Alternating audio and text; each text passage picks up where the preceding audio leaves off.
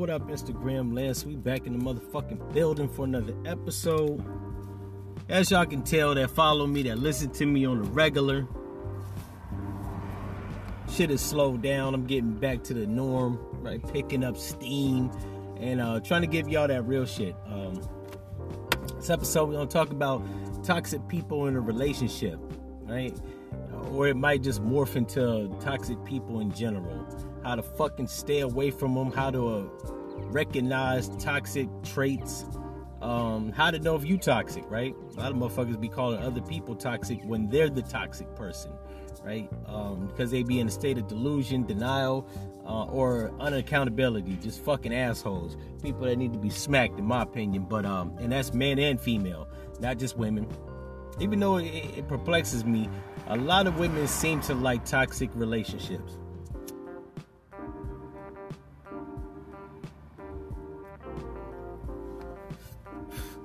from my opinion and talking to a lot of women, mostly black women, but I think this is a woman thing in general, right? Because they used to make movies back in the 80s and the 90s. Bitch wanted the biker, bad boy and shit that put a bunch of jail in his hair. So it's not delegated to just black people. Um, I can't say Asian motherfuckers, Chinese motherfuckers. For the most part, unless a bitch is married to a triad member, they typically don't like all that drama, unnecessary rigmarole, right? They get with somebody that's conducive to their spirit, their soul, their body, their being, their everything, right? Their economics.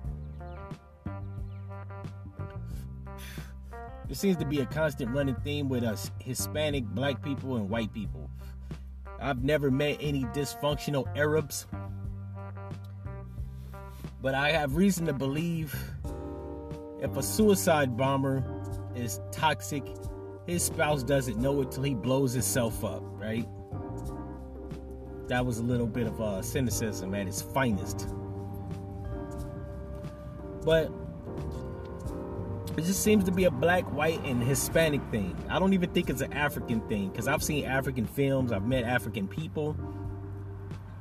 Um, although I'm not gonna say it's delegated to all people, right? Like there might be some dysfunctional Africans. By and large, um, African women and African men don't seem to like to argue, but in their culture, African niggas don't do no arguing. They do some commanding and slapping. Seen a nigga beating a bitch with a stick, and one could argue that that's toxic, but that might be the rarity. I don't think they're going around beating women with sticks.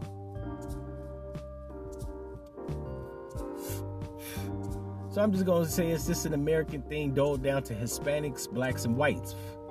Right, you know what I'm saying? I've met Caribbean couples, and for the most part, they like peace and tranquility.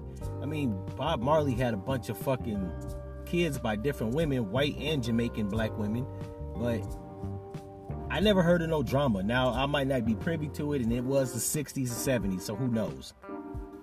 But in my experience in America, it seems to be doled down to this those three topics, right? Only or those three segments uh, of people. I've met Mexican people. A bitch will be dating, you know what I'm saying, Jose. He's a cholo. He's doing eight years in max prison. Um, or he's selling weed or coke. He's a gang member and shit, and she's rocking with him. Now that's not all Mexicans. You got landscapers and shit. But them niggas, landscapers and fucking cooks, niggas be cokeheads. So how functional can your relationship be if you're a drug addict? I'm just gonna put that out there. I've seen these niggas come to work high off of cocaine or drunk off tequila, sleeping in barrels and shit, ducking the uh, supervisor.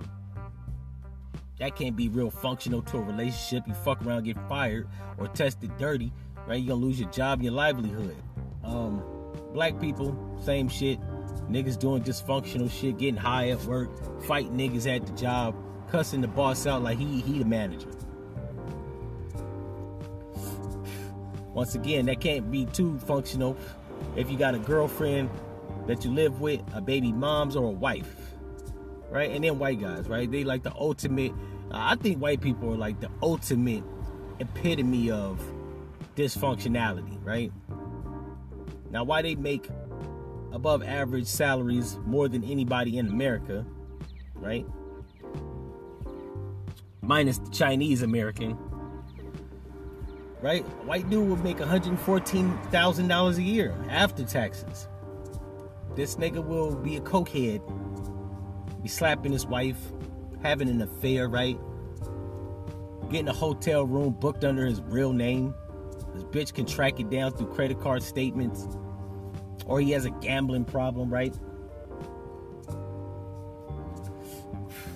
Nigga be in Vegas for three days, don't cough, fucking hookers, smoking meth and all types of wild lascivious shit, right? And the white bitch will stay with him. The black woman will be with a dude she knows pushes narcotics, is in and out of prison, but because he can buy her luxury Benz, she will disregard the dysfunctionality of his lifestyle, which translates into a relationship. Because if you get indicted, how functional can your relationship be ultimately, right? But I'm gonna dull this down to just my people. I think we glossed over every other people. This ain't really um exclusively black podcast, but it's predominantly a black podcast, right? While there are other peoples of other ethnicities, races, backgrounds, and shit that do suffer from the ills of the world, I'm talking to my people. So if you white, I glossed over you. You know what I'm saying? Oh, not to mention the trailer trash. I forgot to mention white trailer trash, right? Motherfuckers that'll drink a six pack, beat their wife like a drum. Um, she's about 350 pounds because she got self esteem issues. And them motherfuckers thinking they can come up by putting their kid in a fucking beauty pageant, right? While she's six years old wearing a tiara. Um, that's the ultimate, one of the ultimate epitomes of dysfunctionality, right? So now that we glossed over other people that are dysfunctional relationships, we're to have a chat about black folks, right? I've met black women, I've had sex with black women, I've even dated black women that are accustomed to the dysfunctionality of people, right? Namely men, but not just men. I, I got some black homegirls, at least I had some, that was in lesbian relationships, they was beating the shit out their girlfriend, going in and out of jail for domestic violence or battery, right? And they still stayed. And I would ask them, like, why you stay in this relationship? And simply put, they they love the motherfucker, right? Even to the detriment of their health and well-being. My sister has a friend that she grew up with since we were little kids. Bitch got seven kids. Um, used to get beat like a pork chop by a nigga that was trying to pimp her out. Till she till he was put in a wheelchair and then she was beating his ass, right? So they was just continuing the cycle of dysfunctionality. Why she didn't leave? She said she loved the dude. That shows an extreme showmanship of dysfunctionality, right? How you get your ass beat like a pork chop, but you still stick around. Even though this nigga's cheating on you, has a drug habit, and doesn't provide adequately.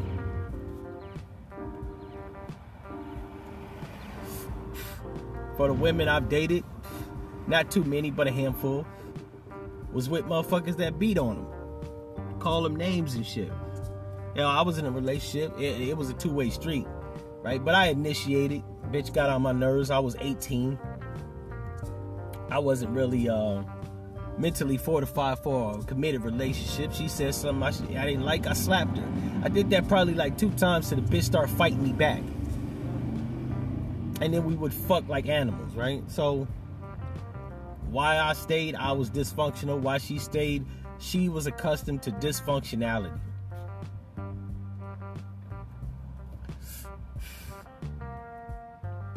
Now all this shit stems from childhood. I'm not gonna front like I come from the most stable, functional background on the planet. I don't. My mother was mentally ill. And I'm not to get into detail with that. I think I probably glossed over that in previous episodes. But my mom was mentally ill, right? She was manic depressive and she had bipolar. I've seen my mom talk to people that weren't there. I've seen my mom walk out the house with rollers in her hair, kicking stop signs. Like, seriously. Imagine a five foot seven woman, about 130 pounds, jump kicking a stop sign and talking to invisible people. She threw a knife at my chest where I still have the scar on my chest. Right now, I coped with the dysfunctionality, and I can honestly say my mom tried to do things that were conducive to fix the problem, right? She went to therapy, she got treatment, she checked herself into mental institutions. I think the earliest memory I have of my mom checking herself into a mental institution, I was six years old in 1989 and my mom was locked up in a mental institution. I want to say for a couple months.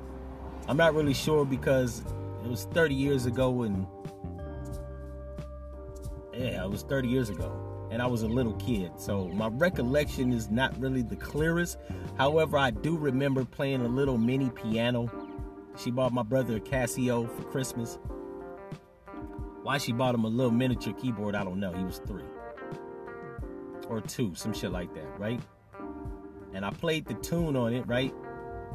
For the whole time she was she was in the mental institution. I never really got the real full story on why she was institutionalized or committed to a mental asylum, but you know, she was. I think the explanation I was given by my stepdad, she was talking about demons and stuff, it scared him, so he had her committed as I grew up, she would abusively handled me, my sister, my brother, right? She body slammed my brother for saying he wanted to be a gang member when he was like seven years old. She picked him up over her head and body slammed him on the concrete. Shit like that makes you mentally, psychologically scarred. But like I said, she did things to actually overcome it. She got us therapy to which one of my therapists actually committed suicide. It was a black woman. I really liked the black woman. I forgot her name, but I think I was like 11 or 12 years old. I went to go to my monthly um, therapy session only to find out that the woman had committed suicide, which further mentally scarred me, right? After that, I had an uncle he was like a dad because my dad wasn't around. Killed himself in 1994. My sister always says 1995, but I remember it being 1994 because certain rap records that came out, Bone Thugs-n-Harmony, Snoop Dogg had just dropped Doggy Style the year before that. That was actually my uncle's favorite record. One day I just got the news that he hung himself. Not having a father growing up when I was little, and then losing a surrogate father, that emotionally scarred me, right? Mentally scarred me. From then on, I was, I, I, I literally went on with the, the, the mantra of dealing with things by myself, self medicating. To which, after I graduated high school, started smoking weed, drinking alcohol, like I said before, fighting with the ex girlfriend. I just had self medicating mechanisms, right? Drinking alcohol, smoking weed, randomly just randomly fucking random chicks, and ignoring situations that were traumatic, right? Like they didn't happen. Now that I'm 37, I handle shit relatively well, right? Considering my my background. Most people never really get the treatment as a kid like I did with therapy sessions and they just bottle the shit up till they lash out.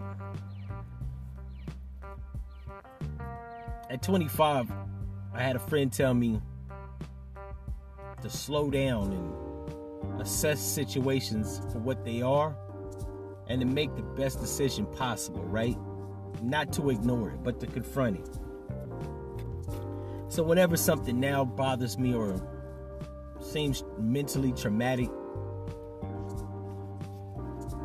I take a deep breath. I count to 20. I try not to over talk people. I try not to loud talk people. I try to talk civilly and tactfully so that we can work out a misunderstanding, right? And I typically try not to take things that happen in my personal life and project them on other people. So if I'm dating a woman and she's not agreeable, I talk to her as well as I can. If I can't get through or com- convey what it is that I'm trying to explain to her, I sever the ties.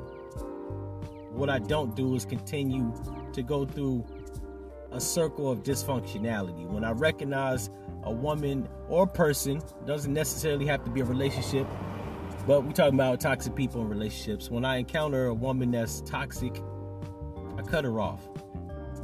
I mean, I give her the warning beforehand that what she's doing, I'm perceiving to be toxic. And if it's not nipped in the bud, or we don't talk it out, I cut her off. I have no time for people that are dysfunctional because dysfunctionality will ultimately be your demise, right? I don't hang around people that have dysfunctionality traits or do dysfunctional shit. In the course of growing up, I've had friends that become addicted to drugs, alcohol, drama. Best thing for that is to avoid people that have all those dysfunctional components to avoid them like the plague. If you know somebody that's a drug addict, I don't even advise trying to get them help. Get yourself help. And the first step to getting yourself help uh, when dealing with a dysfunctional person is to let them go. That could be family, friend, or significant other. You gotta let people crash. That's my theory. If you have suicidal thoughts and you always talk about killing yourself, I'm not gonna talk you out of it. I think I had a cynical episode where I talked about 1 800 do the Lord's work, right? If a person is talking about commit suicide, I'm going to give you the advice to go head on with it, right? Why would you want to not do something that you seem to be hell bent on? Do what you love.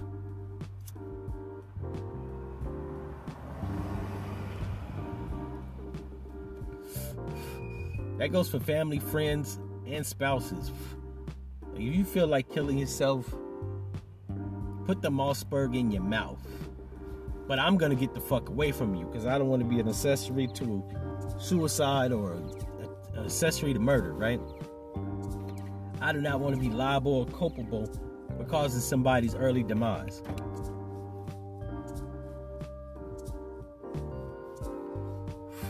I get the fuck away from you. But why are there people in relationships?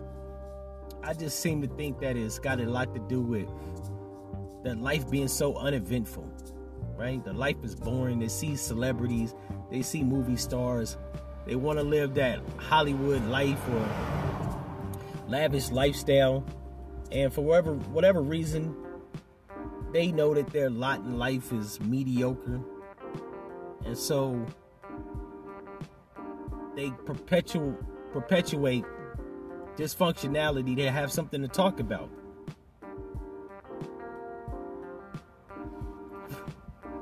I have a theory that life is like prison. Why do people keep up shit in prison? we're one, the dysfunctional. If you wasn't, you would never be in there for armed robbery, murder, theft, rape, molestation, shit like that, right? All those are dysfunctional actions caused by people with dysfunctional backgrounds. But they do shit to pass the time, right? You're doing 10, 20, 15 years in prison. It's the same in, same same old, same old, same in, same out, right? You wake up, you get dressed, you eat. They fight other inmates. They have something to talk about. Their highlight, right? Everybody, I don't care if you're in prison or regular life everybody has highlights of their day, right? You go to a place, you pay for, you get a coffee, they give it to you for free. You don't even pay for it. Um, you get a girl's number, you get your dick sucked, you meet a dude that takes you out for drinks, you book a random trip out of town, right? whatever gives you a highlight so that you can talk about. It's an event.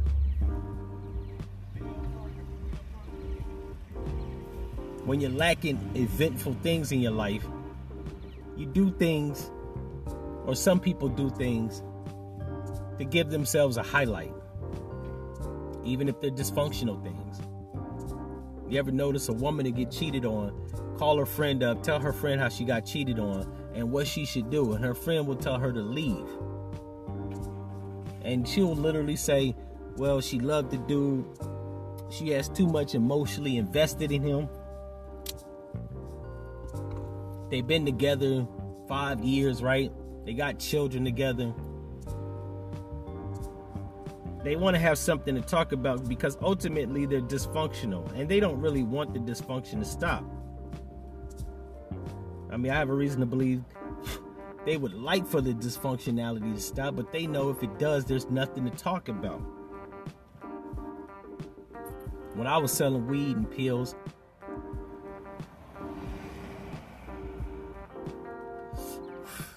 or robbing motherfuckers. It wasn't like I was doing it to have something to talk about, right? But the chicks that I was messing with, it was eventful, right?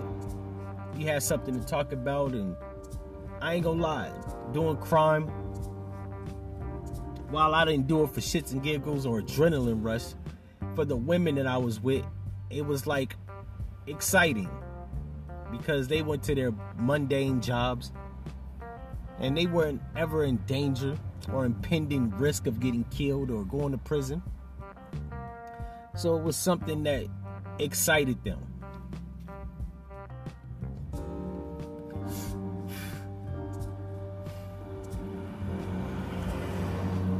When you think about it, they should have left me. Because nothing good could have came from it. and then they would have been left with a sob story about how their ex-boyfriend was killed or indicted and incarcerated in prison. And like I said, if you're doing crime, you got to be doing it from a level of dysfunctionality because functionally there are other things you can do through survival, right? You don't have to put a gun in nobody's back. Sell class A narcotics that'll disrupt their family, which is also contributing to other people's dysfunctionality, right? So they should have left me. Whenever you encounter somebody or a situation that's dysfunctional caused by somebody, you should leave.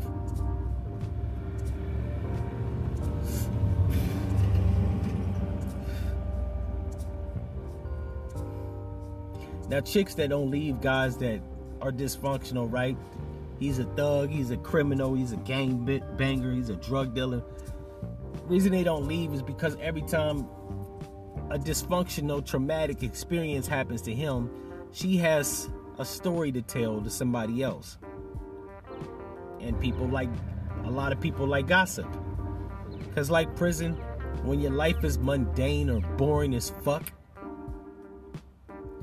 some people find satisfaction in having something to talk about.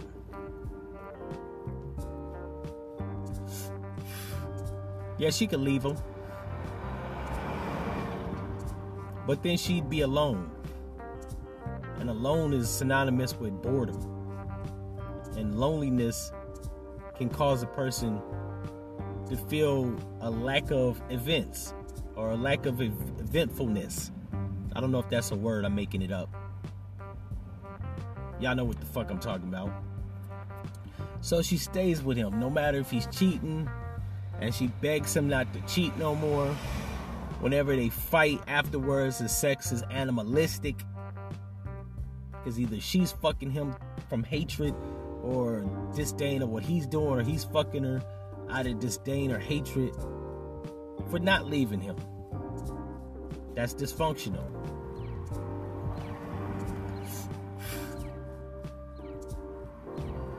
if she's always nagging him and he's telling her he don't like that or she's always accusing him of cheating but he doesn't leave that's dysfunctionality right just keeping the cycle of the same old drama right people like drama. Not all people. But most people. Most people like drama because drama um drama sells. Drama is exciting to a degree for some people. Think about it. If drama wasn't fucking if people didn't like drama, they wouldn't watch drama series. They wouldn't watch Power. They wouldn't watch love uh, soap operas. Right? Drama movies wouldn't make millions of dollars at the box office.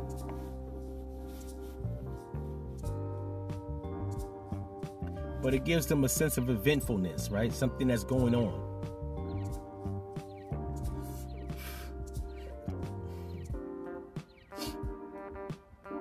And me, I personally think that drama should be minimized. Why you can't avoid all drama? Right? There are always going to be ups and downs in life. The goal is to minimize it, right? But I know why most people don't. Because, like I said, it gives them something to talk about. But aside from that, man, a, tra- drama is like. I mean, I think I said this, I'm it. It's exciting to a degree. Because peace is actually boring, tranquility is boring.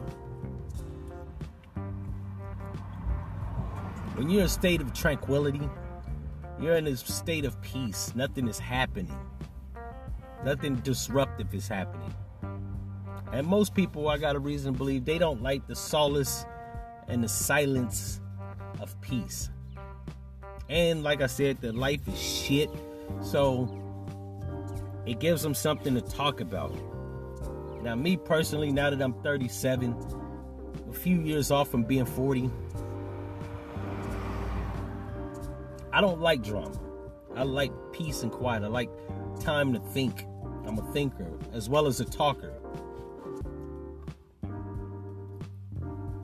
But I like peace and quiet because it gives me an opportunity to focus on the shit that I need to focus on, like with this podcast. When things are quiet, I can obsess things, I can observe situations, I can talk about them. In my personal life, I don't really like to talk a lot. I hardly call people on the phone. Shit, I'm tight with my cousin, and we only talk maybe like once or twice a month. It's not that I don't like the nigga. I'm just focused on getting things done. I need quiet, I need room, I need peace and quiet to do it. Right? When I'm doing a web series, I need time to think, write shit out, plan things. Tranquility helps that. Functionality helps that. When I paint, my painting is therapeutic. I paint pictures. It gives me time to think about what the fuck is going on in my life and what the fuck I need to do next. Shit, if I didn't get peace and tranquility, I wouldn't have written two books now working on the third one. If I didn't have peace and tranquility and functionality, I wouldn't have a web series completed. Which, as I'm speaking, I need to complete so I can upload to YouTube. My YouTube channel is Warrior Style Films. Check that out. You already know what the fuck my podcast uh, is called, so you know you listening to it. I invented a card game I do apparel, right? I have to design apparel. If I didn't have peace, tranquility, and functionality, I couldn't actually functionally do these things. So drama is defeatist to me. I don't like to yell. I don't like to argue. I don't like to fight. Physically or verbally. Now I will kick a motherfucker ass, but that's literally a, the last resort. I don't like to resort to that because if you beating people to fuck up, that's not really functional.